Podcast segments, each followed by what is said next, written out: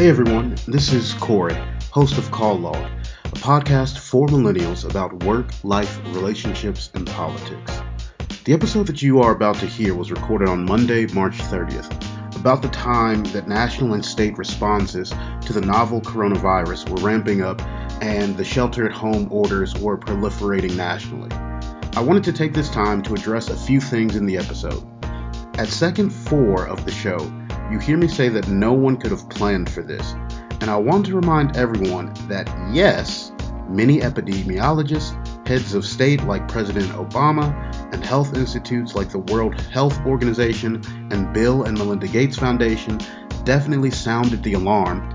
Um, and remind everyone that it was Trump who disbanded the pandemic response team that President Obama had set in place and to correct that fact for the record. Secondly, at about 3 minutes and 30 seconds into the recording, my good friend and guest Alex references a local news story depicting a grisly attack on an Asian American family that wasn't even Chinese by a man who broke into their house and stabbed them all, including a two year old and a six year old.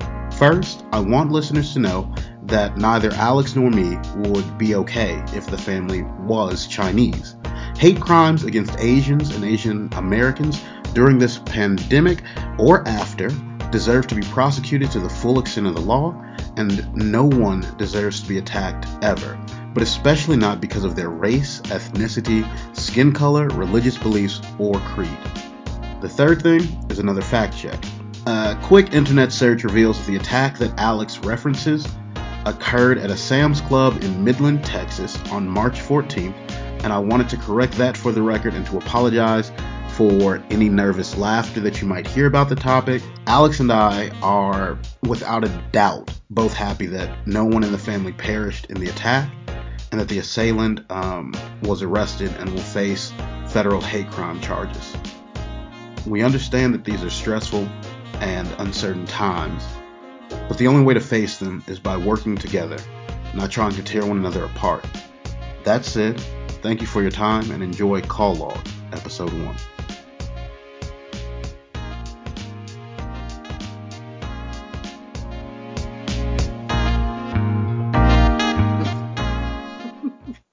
I mean, well, nobody could have prepared for you know what we're currently facing. Like, oh, it's, oh, absolutely it's not. Wild.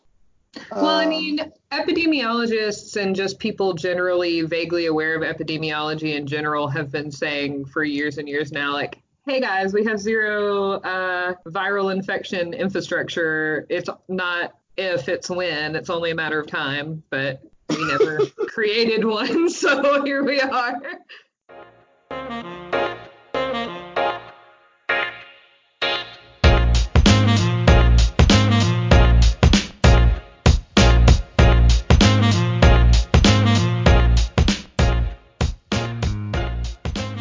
What's up, fam? Welcome to Call Log, a podcast by millennials for millennials covering the topics that are most important to us uh, work, relationships, politics, faith, a, a little bit of this, a little bit of that, a little bit of everything. I'm your host, Corey Wilson. Um, and today on the log, I have a very special guest. It's our inaugural guest. Her name is Alex Black. Um, she's a 20 something living in Washington State. We met at the University of Montevallo in beautiful Montevallo, Alabama. Go Falcons. And since graduating, uh, we have both lived on the East Coast, me in New York City, um, and Alex on the West Coast in Washington State, respectively. And we are going to talk today a bit about what everybody is talking about, which is the coronavirus. Um, so, so bear with us. Uh, like I said, this is the inaugural uh, podcast, and let's uh, let's get into it.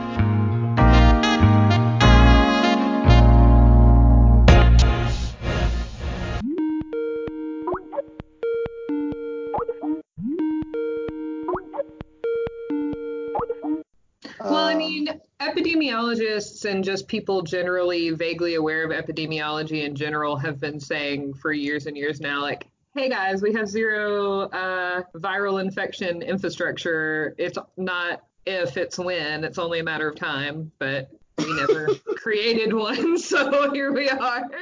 Yeah, I mean, so some of the reading that I've been doing has basically like said the same thing um, that people have been, scientists at least, have been like clamoring for a global like epidemiological response team for years, and uh, the the executives of most countries like just aren't having it. I mean, we share the International Space Station, you know what I'm saying? But we yeah. we we we can't share things terrestrially. I mean, the global politics right now are are wild. There's a lot of nationalism. I mean, we talk about it in the American context, but it's like everywhere. Yeah, I mean, globally, it's pardon my French, a shit show right now. Um, and I, I think we're certainly not helping any at all. Um, literally right before we got on this call, I just saw like a local news story where uh, an Asian family that wasn't even Chinese, there a man just like broke into their house and like stabbed them all, like including a two year old and a six year old. Yeah, like they he like the stabbed US? the baby. Yeah. Because he thought that they were Chinese. So the tone of this podcast has shifted greatly everybody. so, I mean, I'm like in it, man. Like I'm a ferry right away from that where like it all started popping off in the US and the the nursing home where like 30 people died. All right, you're in Washington State. Where were you before? So, okay, so I was in Alabama, and then I went to North Carolina, and then I came to Washington, and then I went to California, and then I came back to Washington, and then I went back to North Carolina, and then I came back to Washington again. So I've kind of been all over. Over the course of how many years? Since I graduated. Okay. Okay. So I moved um I moved out here originally in 2015, like the end of 2015. And I lived here till I guess 2017, like summer, fall 2017. Then I moved to Southern California fully thinking I was going to stay there. I lasted six weeks and I hated it. Could not have had a more miserable time. Um, and then I moved back here for just like a few months. And then I moved back to North Carolina for a year. Um, and then there was a big old hurricane. Don't know if you heard about it, but it sucked a lot. Um, and we lost like a lot of stuff. Um, we were evacuated for two weeks. Oh wow! And you know, yeah, I, everything I mean, flooded. I, it was super not cool. I remember Harvey. I remember Harvey. This was Florence. Okay, Florence. Okay. Yeah, this yeah, was Florence. Yeah, and so um, after that, we were like, hey, guess what? North Carolina sucks anyway. Let's go back to the West Coast where we just have to deal with volcanoes and earthquakes and pandemics, turns out. Um, all right, let me do like some prep work, I guess, a little bit again yeah. for our listening audience. Okay. So, like, the reason that I decided to do this podcast is that I've been talking about doing a podcast for like years and years and years. And one of my favorite pastimes is like talking on the phone. Like, a lot of people in our generation don't talk on the phone anymore. Um, and I feel I'm like guilty. it creates yeah, like they get anxious about being on the phone. But we literally spent middle school from 11 p.m. to 3 a.m. like talking to our boyfriend or girlfriend. that is true. Like, literally, my current boyfriend that I live with, yeah. I would like he was in high school, I was in middle school. I knew what, what time he got home from school and would call him so the phone would be ringing when he came in the door. Mm-hmm. And because I got home first, and we would talk until like we fell asleep at night. Like that yeah. is how much we used to talk on the phone. Like we used to talk we we used to talk on the phone. I mean, we're a generation that like remembers payphones and may have used yeah. them once or twice.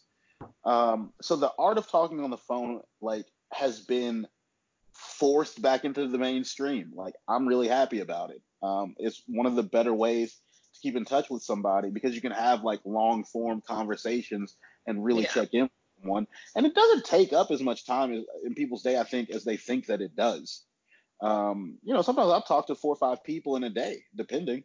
Um, And so that was one thing. The second thing, again, is that I wanted a millennial take on this because so far the takes have been coming. The takes as the news media report are all from politicians. And there was an article in the Atlantic that was like how to deal with America's gerontocracy. Like all the politicians are old. They're all old, and most of them in the Senate definitely don't care about like the future of the nation. They care about short-term profit, and they've shown it over and over again. And like what, three senators sold stock before like the Oh yeah, more than that. They were warned two weeks before the American public was like informed. We were still being told that it was a hoax by yeah. the news. So when I'm like when I'm maligning senators, I, I do it in, in good faith. Like I'm not just out here saying like senators are shitty. Most of the senators are very, very shitty. Um, and so I wanted a millennial take on things because like we are the largest voting bloc in this nation, even if we're failing like Bernie Sanders right now by not coming out to vote in the numbers he expected. Uh, and we also make up like two thirds of the actual workforce right now. So the mm-hmm. political decisions being made like affect us more than anybody. And I'm hoping that this will kind of be like a clarifying moment for our generation to wield their political power more um, brazenly in the upcoming cycle and future cycles. And then the last thing, like, I just wanted to talk to my friends and see your beautiful faces and, you know, like reconnect. Like, I know people who are like all over the globe right now um, who are actually going to be on this podcast. I got a friend in Spain, somebody that's like in France right now. Like, it's wild, like, where everybody yeah. is. I'm talking to you on the West Coast. I'm in the Southeast. I got friends in the shit in New York City. Um, so I really wanted to get like a diverse, uh, a geographically diverse as well as, you know, potentially like identity diverse uh, take on things. Um, but uh, before we continue, Alex. Yes. How did we meet, and what is your earliest memory of me? Oh, um, because we're both theater losers. um, I think did we meet at Trumbauer? Did we meet before we went to Montevallo? Because I feel like we might have. Maybe in passing, but I my school. So we didn't like. Well I didn't know you know you. Yeah, until we went. We went to college together. We were in the same incoming class. Yes, we were. Uh, I think where wasn't it? Were there like four of us that were that graduated together that were like the initial like incoming class? Like it was not many. initial class had like somewhere between what sixty and eighty people. yeah, it, it was, it was huge. Ridiculous. And then of the the acting majors, maybe it was half. You know, maybe it was forty, maybe it was yeah. twenty. I don't really remember the numbers. But after four years, it was I think it was nine of us that graduated in 2014 it was you, Ashley Knowles, Mary Kate, Amber. Um, but she didn't. Didn't she graduate a semester later? Or no, she graduated with us. Yeah, with us. Because that's um, the thing is like there were some people that still graduated, but it like wasn't. They they took like I an extra semester, extra year. I took kind of an extra term. I graduated in the summer. You oh, you did? Oh, okay. Yeah. So um, I'm trying to think. I want to say Michael Hawkins and Marietta. I was say Michael Hawkins was one for sure. He yeah. had a flask at graduation, so I remember. it's peppermint schnapps. Like I distinctly remember he had a flask of peppermint schnapps during hot ass Alabama graduation. Yo, a man's got his preferences, yo. All right. So we met at college. We were both in the theater department. Yes. Um, we were we were theater babies. You were. Um, and my earliest memory of you is I don't know if it was I think it was acting two, which means it was likely our sophomore year. Or maybe it was acting one. Whenever year that Tammy made us do like Spoon River anthology work that was voice one. Voice one. Okay. That was yeah. our freshman year. It was second semester yeah. freshman year. Okay, yeah. I just remember you like, and all of you people who went, because you went to Prattville, right? Mm-hmm. All of you theater kids who went to Prattville, I just remember that the kids from Prattville came to Montevallo with like such a mature perspective on performance, in as much as like you all were like all in on the work, like you all were ready, like you and Joe, um, Kaylee. Amber. Amber, yeah, you all came in and were like, like really excavating the text and trying to find the meaning, and like, I was, I was oftentimes like blown away by you all. I appreciate that. We definitely um, had, I think, a very unique high school theater experience um, in both good and bad ways. I feel like there was a lot of things that we were like very like standards that we were held to that were not appropriate for what are essentially children.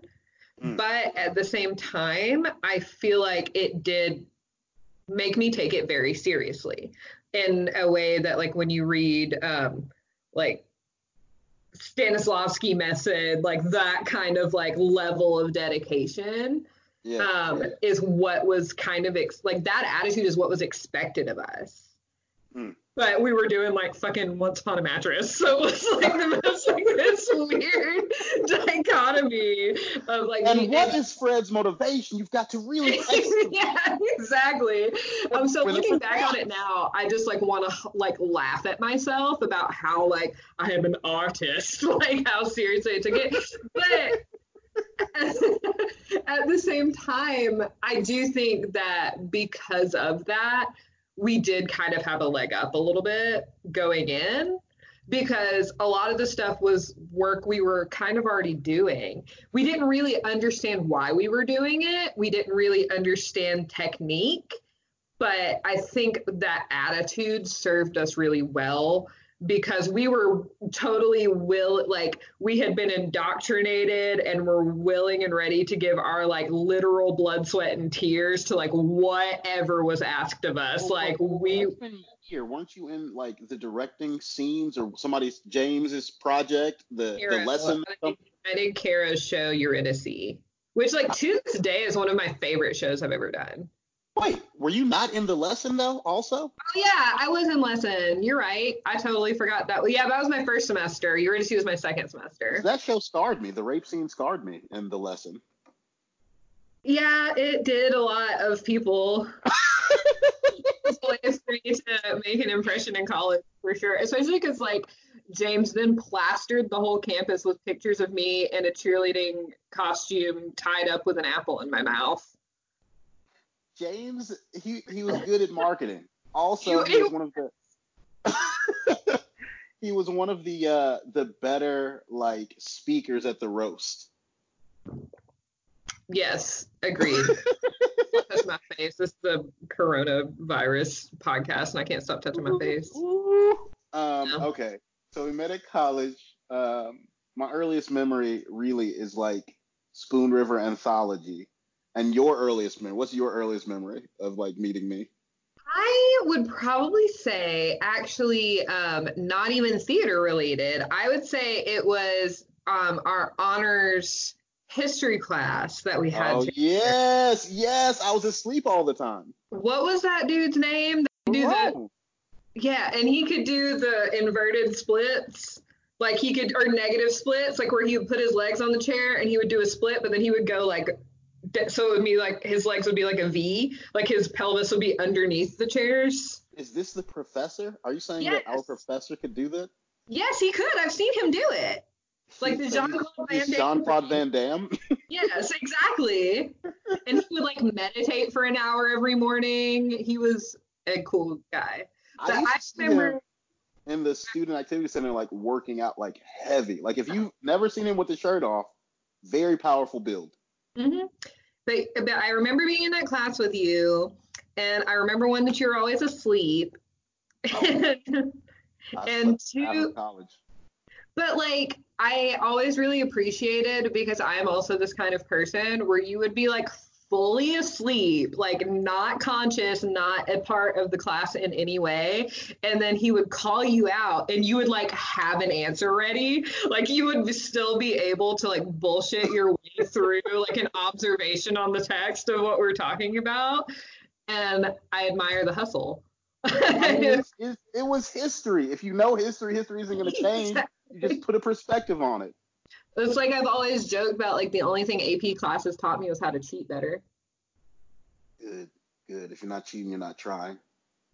And so yeah, I I always appreciated that. You always had a very um you can say anything eloquently.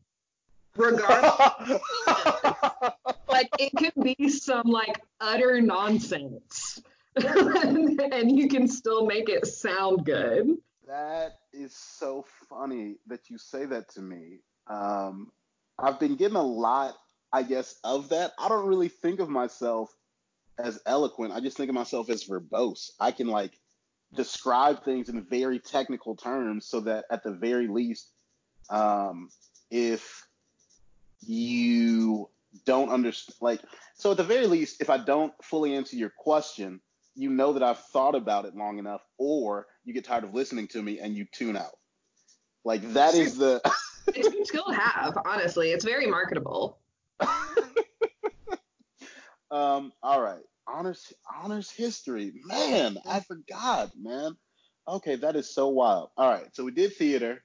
Um, we were ne- were we ever in a show together? Were you in um what was Marcus's six degrees? Were you, were you, you were in six degrees separation, right? No, I was not in six degrees. Okay. Um, I don't think we did because like I did, I did the last night I did Eurydice. I did um, Heidi Chronicles. Yes. Yes. Um, Comedy of Errors. You the and I were- Thugs. were never. Yeah, we were never in a show together. We were never in a show together. But uh, senior year was wild. Senior year, we night. bonded on a whole nother level because I So just much- like so much took your place as male purple leader because you were gone in New York week. for a month. I, oh, I was gone for a week. I had to do it, man. I, I did. I I listen. If someone were to ask me if I could do it all over again, would I do it again? The answer would still likely be yes. Like I I, mean, didn't fair. get into grad school. I didn't get some of the stuff that I thought I got, but it was actually in New York that I, from the Amy Murphy intensive, that I got a scholarship to do another intensive in Philadelphia. And so, like, if I had not gone, I would not have gotten that opportunity. I mean, I'm gonna keep it for you know. I, I was in New York for four years. Like I'm in Alabama Yeah. now, but I was Yeah. in New York for. So a lot of my friends, a lot of people from Montevallo are in the city, Mhm. and I've been Yeah. trying to check in and see what's happening. Um, most people, it seems like that I speak to in our age demo are sheltering, like in place or whatever, like they're abiding and things. Um, but yeah, I mean, you are also on the coast, and that's one of the things that I've been talking to a lot of people about. They're like, "Well, how bad do you think it's going to get?" And I was like, "Well, nobody lives in Middle America, right? Middle America is fields. It's really, really spread out, extremely rural. So like, the places that are going to be most impacted are the places that have like uh, densely populated areas. I'm like, so it's going to be the coast. Yeah. Most travel to China or Asia generally. I'm pretty sure you almost all exclusively go out of like LAX or airports on the West Coast because it's easier to go that way. To get to Yeah, I mean, SeaTac for sure has um, international flights to Asia. Yeah, and because in New York it'll be people who it's more likely to be like tourists, right, coming Mhm. globally, or people coming from abroad. But it's I think it's probably less likely. Like, it's not. It wasn't. If I'm no epidemiologist, but in my mind, thinking about like how global travel happens, at least to Asia, it was like, well, you get a flight from New York to LA, from LA to China. Like, I don't know of any flights that leave the East Coast and go straight to Beijing. Um, but I'm sure you could probably work it out going. Well, I mean, you also had to think about um, how much Chinese tourism and Asian tourism is in the U.S., specifically in places like New York. Oh. I know. So and, and not just not just in the U.S. like globally, they are some of the most well traveled oh, sure. like people. Yeah. Well, I mean, they're one of the biggest economies in, on the planet, yeah. so. Absolutely. I mean, when I was in New York, I used to see, I used to get Chinese tourists often enough. I won't, I won't say a lot, but often enough, like in the restaurants that I worked in. Um, but like, yeah, I, I, I, back to our original point was like, you're in the midst of it our friends in New York are in the like the the the hot zones for it. It was like, yeah, I'm like it's gonna be the coast. It's gonna be coastal areas with that are densely populated that are most impacted. I mean, if one person in New York has coronavirus, that means like the I I I imagine the death toll to be in the hundreds of thousands. And then like Dr. Fauci and Dr. Birx were like, yeah, yeah, we're probably going to see 100 to 200,000 deaths from this. Yeah. Well, and it's not helping that people aren't taking it seriously in large droves. So, but yeah, it's like my my boss um, is from Rhode Island originally, and she was saying the other day that well, this was to like a couple of weeks ago that there was one case in Rhode Island. And so people were like, oh, there's only one case in Rhode Island. She was like, well, that man was not alone on top of a mountain with no contact to any other right. people. There's not one case anywhere.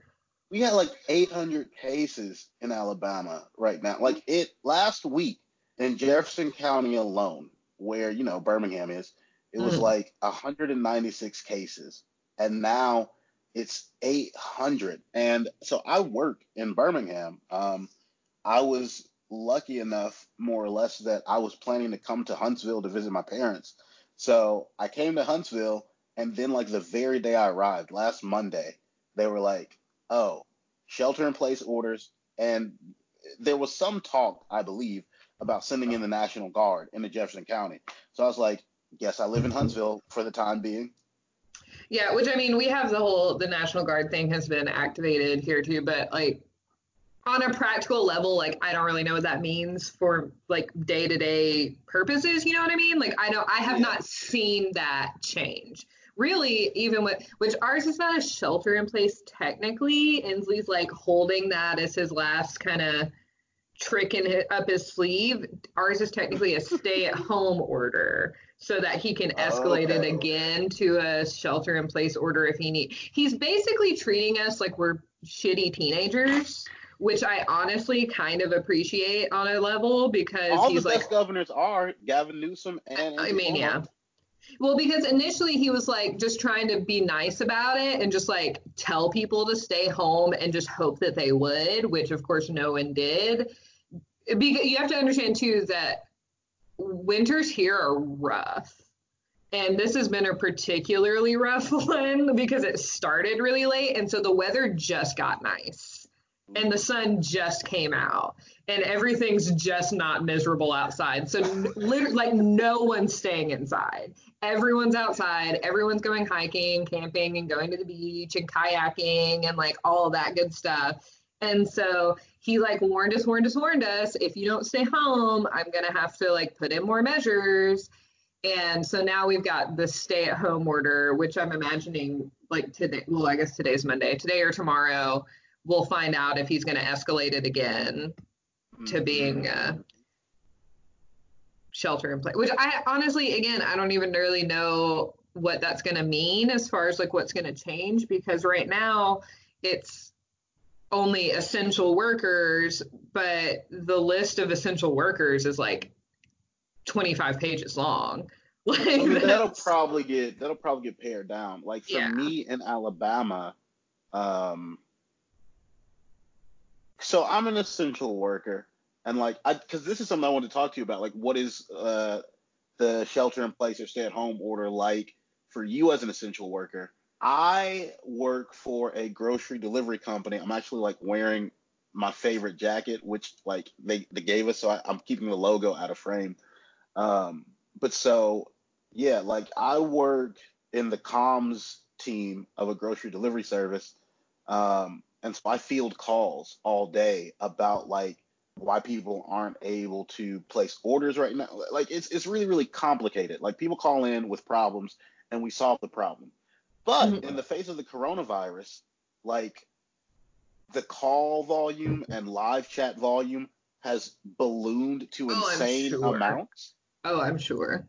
So we're not like exactly able to get to every interaction and make sure that like you know that everybody's good. Like we have a huge backlog because there's no way to staff up for an epidemic, you know? Like yeah, so so like there are what I've learned working at this job because we're we're national. Um, so like field calls from all over, like the 48 contiguous states and Hawaii. Um, is that there are a lot of like elderly and disabled or temporarily disabled people um, who can't go to the grocery stores themselves, and also who like I guess either outlive their family or just don't have very many people in their lives to go and do their grocery shopping for them. So they Mhm. rely on services like ours to like get their stuff. And basically before March 12th, maybe, it was really, really easy. And then March 13th, boom, forget about it. Like everybody, like we saw a, a large increase in signups and we like it was it was it was just wild. It was the wild west because we would have to like just straight up cancel orders. And that that became like inefficient. So what ended up happening, the solution that was implemented was we kind of just went to active monitoring and managing of delivery window availability. We shortened it from like a week to 24 hours.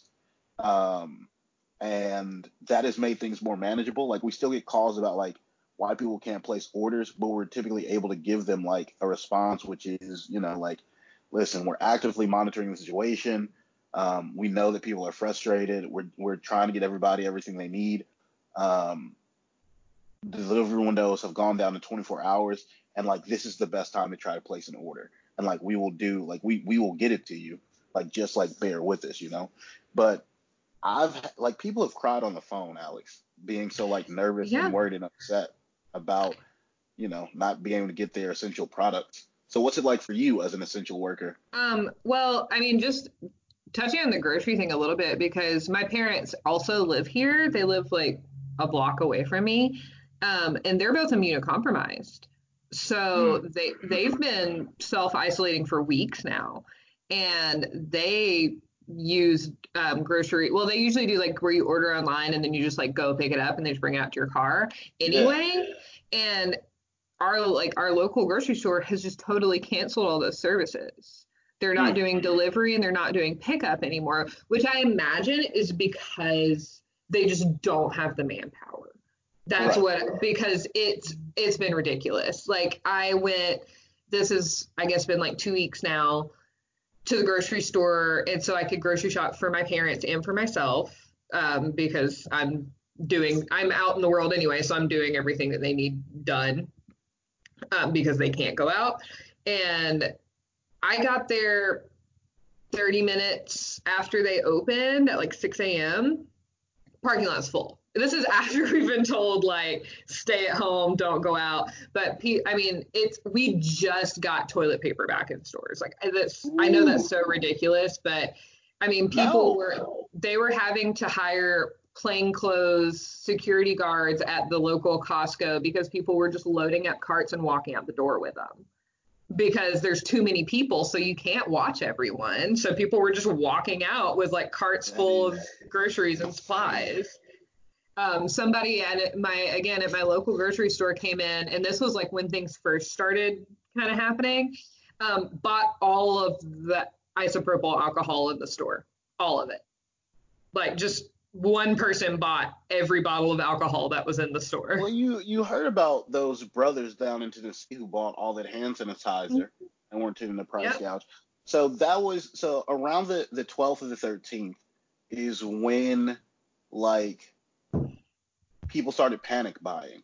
Like that is what I because some of the some of the See, it things that I would happened earlier here. It happened. at that makes it- sense. Yeah, that makes sense. because it ha- I mean, because it literally happened earlier here. So things are kind of starting to like most stores have limits on how much of stuff you can buy. We also couldn't get any meat, like fresh meat, like chicken breasts or ground beef or anything. Like there's no meat.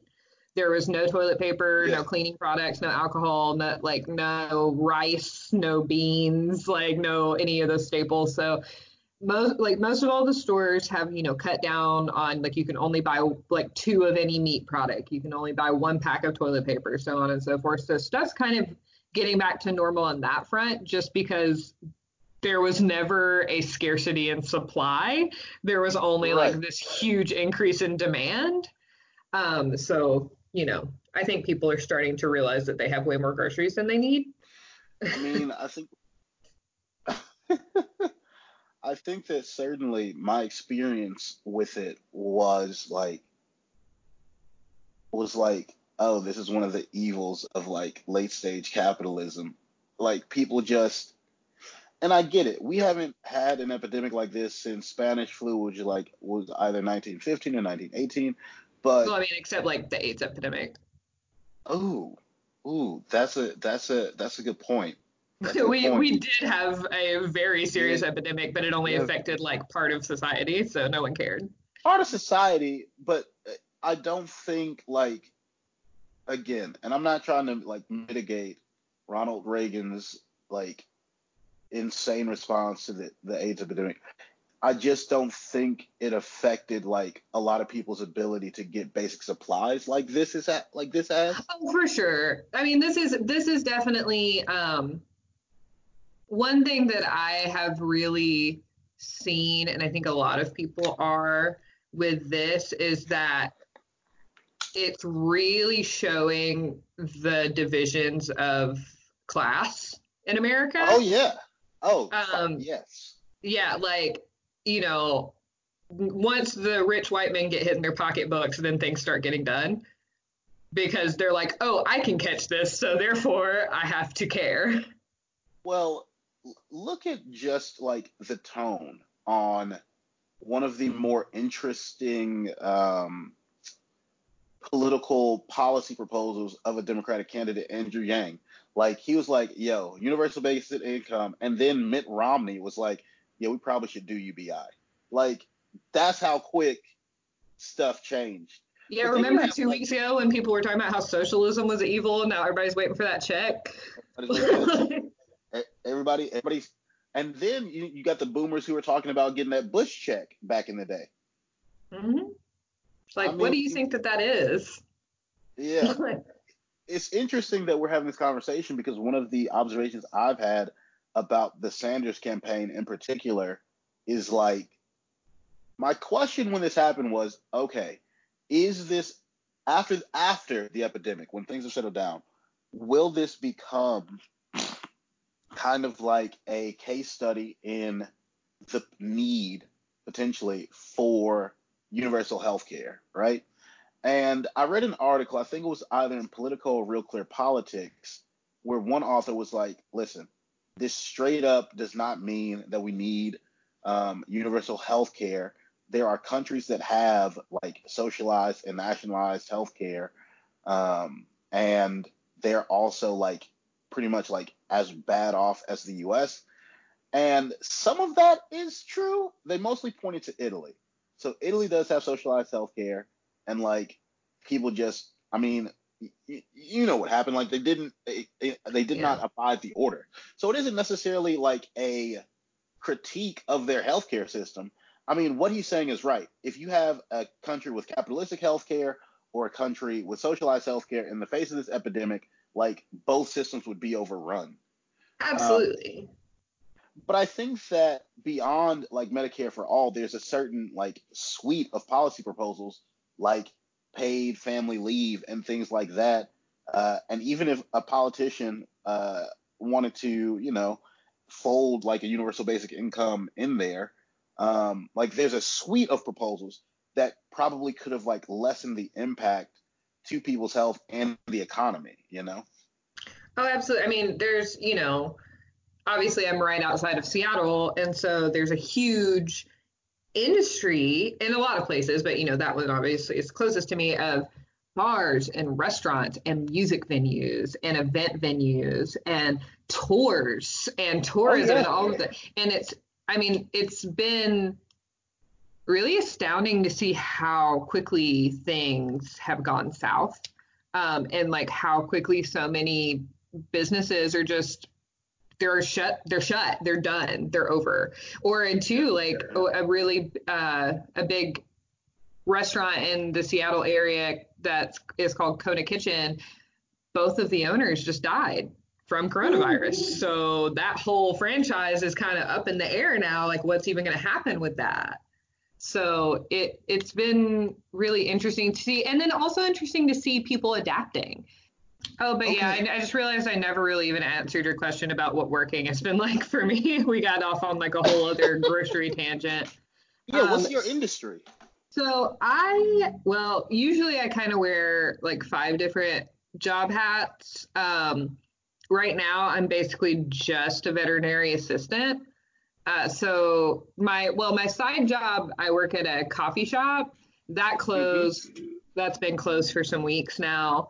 Um, and so my I t- I'm a, a small animal massage therapist, a laser technician, and a veterinary assistant.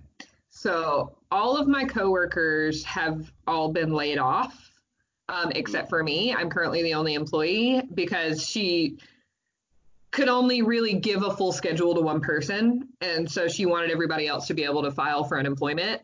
And yeah. so she just, you know, determined that I was the most essential worker to be there, laid everyone else off so that they could file for unemployment and so it's just me and her. So there's only i work for like one vet. It's not like a hospital where there's a bunch of people. We do um, like rehabilitation and prosthetics and orthotics and um, kind of specialty care like that. And so it's just it's at her house. Her clinic's at her house. So she's like you know i'm not going anywhere. I'm going to keep seeing people. We have pared down to just being um, like emergency and essential care for the most part. But what essential care means has been very, for the veterinary world is very kind of amorphous in its definition. So basically, the guidelines that they've given us are you can, it's considered essential care if not doing the care could potentially have negative effects on the animal's health within the next three months, which is like basically everything we do. So like there's an argument to be made for like or it's like if the dog is injured and it's like well all the dogs we see are injured that's why they're there. so um, but we are my my boss is being you know judicious as much as and like ethical as much as she can as far as like making calls about what is and is not an essential service. Like we've completely we have a hydrotherapy pool that we've just completely shut down even though there are some dogs like that is the only therapy that is helpful to them. As like we have a dog that has a degenerative nervous system disease and hydrotherapy is the only thing kind of keeping her going but it's we couldn't justify it as being an essential service for our full schedule so we just right, shut the whole right. pool down. Um, and we're not allowing anyone into the clinic so it's just me and the doctor. We tell people to come up, like, well, I tell people to stay in their cars. It's been about a 60% success rate with people staying in their cars. um, we have, I have like at my desk, I have cameras so I can see the parking lot, and I'm just like, don't come in here, don't come in here. I told you not to come in here, and they're coming in here. Cool, cool, cool. And so I have to like run and stop them at the door. But you know, I go out, get the dog, bring the dog in, we do the service, bring the dog out to the car, do payment, and they're on their merry way. Um, it's been difficult. Uh, like I said, I'm the only employee right now, so I worked about 50 hours last week. Um, luckily, we decided to take a three day weekend because we were both exhausted, so I'm not working today. But, you know, I'm doing four people's job uh, plus, we're also trying to provide a lot of online content because people are at home. And so we're we're trying to do our most put out videos and social media posts and blogs and YouTube videos and do this and that and the other thing, plus having to do like telehealth things. So Yeah. we just had two different dogs that needed replacement straps for orthotic braces that they need to walk. And they can't, neither of them were in a place where they could come to us. So we had to just mail them straps and like f- try and film an instructional video to like talk them through how to do the repair themselves. So it's, you know, I'm very thankful and I want to stress that that I have income that I can pay my bills. I'm actually going to have a very good paycheck this week because I have a lot of overtime. Oh, you're fine. What is that? French toast When are you making French toast? in the morning. So you gonna leave sitting out all day? It it has to dry out. You don't make French toast with fresh bread.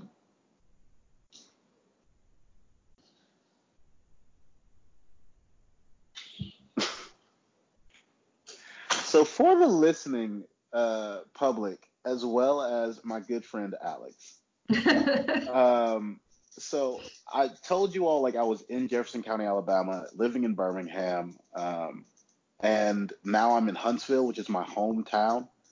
Uh, so one of the reasons that I've had to move several times and have been interrupted twice is that I'm at my parents' house.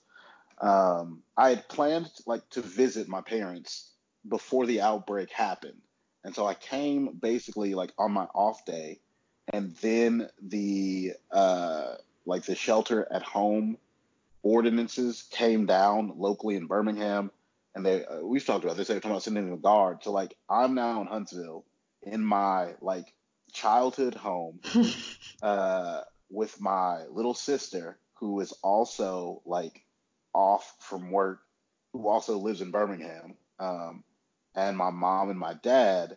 And so like this is also I think essential to the podcast is that some people I know also are like in similar situations where like they've had to be at home or in very close proximity with their parents, and that's something that I want to get into.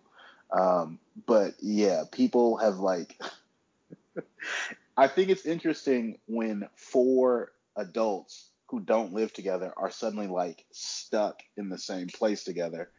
Um, because everybody has like their own schedules and routines and Oh, yeah. preferences.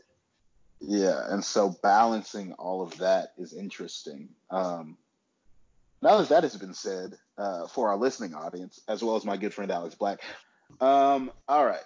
So we've covered how we met. We've covered college night, which means we've covered the entire world, uh, front to back. Uh, tell me about your makeup like journey because you've been putting out content for years and years and years. Like, yes, we haven't spoken, but I've been keeping up. Like, I know you love a beat face, so like, I do. how did you like really, really get into that? Because it was kind of after it- college. Yeah, I did put on some eyebrows for our Skype meeting. I hope I you're. I hope you're proud of that. uh, well, I mean, yeah, I guess I've always just liked makeup. I started more kind of in the like special effects, um, like theater, gore makeup, special effects makeup, that kind of thing. I've always been a big fan of like horror movies and old B movies with practical effects and stuff like that. So I guess that's probably where the interest comes from. Um, and then that's just kind of morphed over the years. I used to work in cosmetics, like I sold makeup and did people's makeup. Um, funny enough, honestly, now I very rarely wear any makeup uh, because I I work on what is ostensibly a farm, and so like it doesn't make any sense for me to have a full beat on at work because no one else is wearing makeup. So like I, it's it's weirder if I do wear makeup, whereas in my employment history up until now, it's the opposite. It's weirder if I don't wear makeup. Um, so now I basically just do it for fun. Like when I have, I only wear makeup when I have the time and energy and products to do what I want to do Mm. if that makes sense. Like if I'm I'm not putting on a face to like l- just go out to the grocery store because I don't care that much about it. I actually have this is my my dining room table is also like my makeup table, so all my stuff is kind of pushed over to the side right here. but um, but yeah, it's I do what I do when I can do it. I I have mostly just a couple. I have a couple little like makeup groups that I'm a part of, and like we post pictures to each other. But for the most part, that's it at this point. I'm not taking it too too seriously because I got the dogs to take care of. They take up all my time. And what's your? Uh, this might be the last question. What is your favorite uh, coffee preparation? Because I know you work. Yeah, yeah. yeah. Let's do Um, like coffee what- snobbery. My my favorite coffee preparation or my favorite coffee drink? So, so my favorite coffee preparation that I drink is like I prefer to have pour over coffee, typically Ethiopian beans. Okay, fair. Um, I like pour over. I never drink it because it takes too long, and I'm. I have access to an espresso machine, so I Yeah. can just like walk in and make myself espresso at any time. So that's probably there. I like a good, I like tiny drinks because I like drinks where you can taste the coffee. Um, so like a cortado is my jam, a cubano is my jam. Put them together, that's even better. Uh, I'm also a big just like drip coffee, just like regular old black as night, like oil tar level drip coffee, industrial strength. Um, so there's my coffee snobbery. Is I like the the dark. We at the shop I work at, we use the same beans for our espresso as our drip coffee. So it's Mhm. like very like dark, thick, strong drip coffee. So I can't. I can't uh, drink foo-foo coffee anymore. My taste buds are, are destroyed. I I get that. I mean, I worked for. Well, actually, I kind of got into coffee in Birmingham after I graduated, and I would go to Octane, and they would introduce me to like Octane's stuff. good. Yeah. Yeah, and then I went to New York, and one of my first jobs was working at Starbucks. But throughout all of that, the two things Starbucks traumatized me for coffee and Starbucks for a while. Like there was probably three years that I could not enter a Starbucks because I would like just have flashbacks. Um, and so I will say Starbucks is good for what it is, which is fast food coffee. yeah, Like if I need a drive-through, well, I guess here there's drive-through coffee everywhere, but elsewhere in the country, if you need to, if you just need some coffee real quick, Starbucks has your drive-through. You know exactly what it's going to taste like. It's going to taste the same everywhere in the country that you go, for the most part. I was shocked though to learn that my friends who worked at Starbucks didn't actually know how to use an espresso machine. I didn't realize That's it's weird. all it's all it's all just buttons. Like you just press So the button. when when I was working at Starbucks in New York, and it may still be this way, because you know they always update their equipment, but Yeah. we were still foaming the milk. Like I know how to pull stuff, and I know how to measure and tamp and do all that Oh, like okay. barista stuff.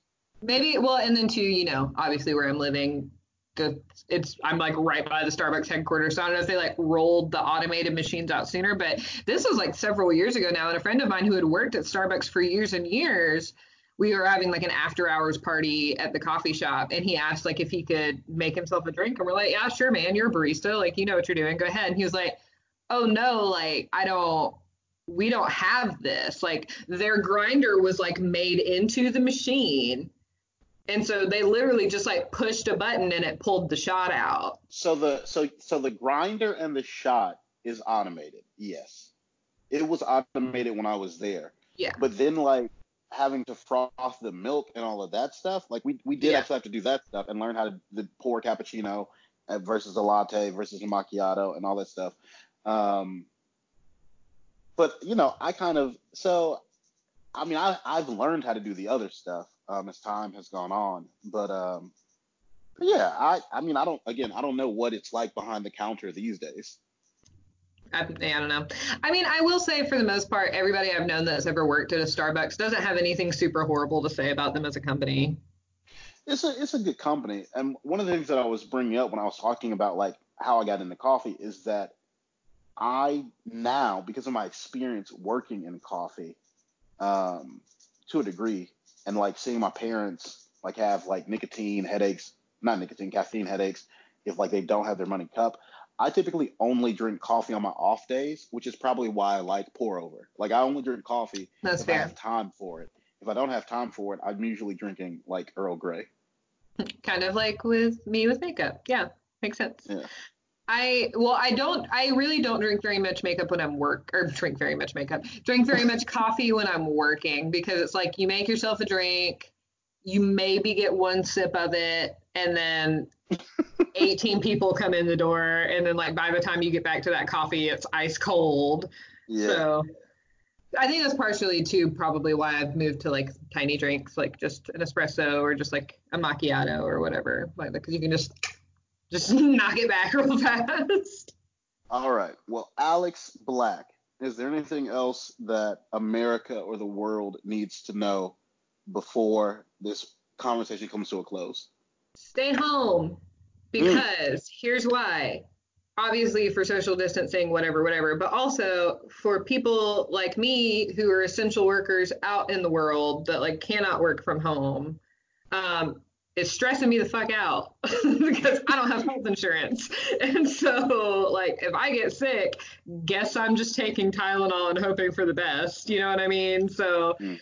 It's it's really it's been very frustrating to me when I have had to like be out going to work and things like that, and there's still just people everywhere.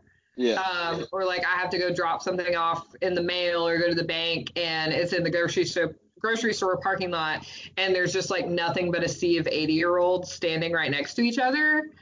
And so uh, if people could not do that that would be very nice.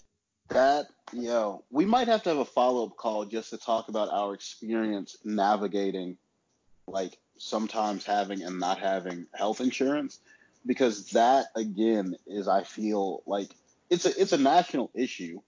Um, again, I think it's policies that was were enacted by baby boomers, more or less, that, like, are the reason for it.